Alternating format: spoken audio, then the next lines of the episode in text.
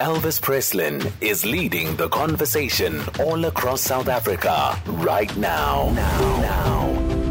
Stay tuned to SAFM.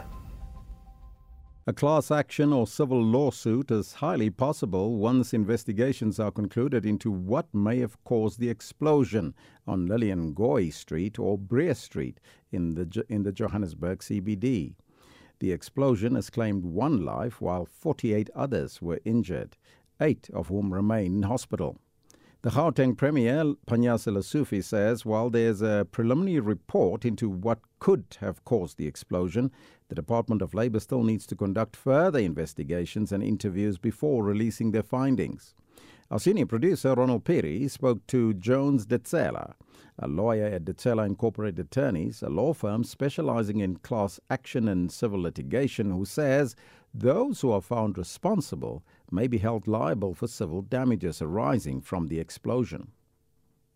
Depending, obviously, on the outcome of the investigation that will ensue, if there is a level of negligence that can be established against whoever was responsible for the explosion, then those that got injured and the motorists whose vehicles got damaged and the family of the person that died can claim. And I think also if perhaps some of the building owners there in and around that area can also institute claims against the relevant entity that was responsible for the incident if there is negligence that can be proven.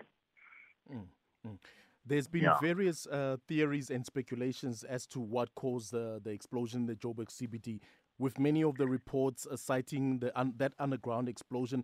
But what happens in a scenario where this might have been caused by alleged illegal mining activities? Will this be confined to a criminal matter, or there would still be grounds for a civil lawsuit?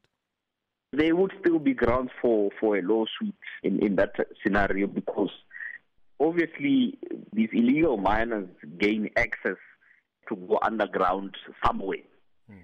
And we all know mostly this, the unrehabilitated, I think that's the word that is commonly used, unrehabilitated mine shafts, where these guys can just gain access and go underground.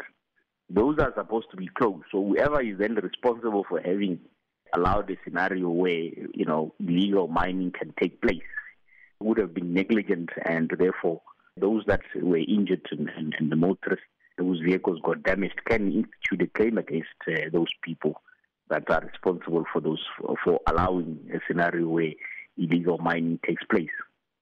And then what legal recourse would some businesses and taxi drivers who had to shut down their operations have in this respect? Yeah, there would be claims for those people as well. I assume there's probably some people that own businesses in that area where they sell, and then now their customers don't have access to them anymore, and they have to close down because the area is unsafe at the moment, and we don't know as to when the repairs to that area will take place. So they would also have grounds to institute claims in order to recover their losses for loss of income. Okay, so overall, what criteria needs to be met for a successful, let's say, civil claim in this respect? The overriding thing is the following. Firstly, they need to establish who was responsible for the incident. Could the incident have been prevented? And if the incident could have been prevented, then obviously it means that whoever was responsible was negligent. So if you are able to prove negligence against whoever is the responsible entity, then you can institute a summons against that entity to claim your losses. Obviously, the losses will vary depending who is suing, because obviously we've spoken about the businesses. There are people that got injured as well, and then obviously the motorists. So there will be varying claims against the entity that is responsible. And that was Jones Ditsela, a lawyer at Ditsela Incorporated Attorneys, a law firm specializing in class action and civil litigation, speaking to our senior producer, Ronald Phiri.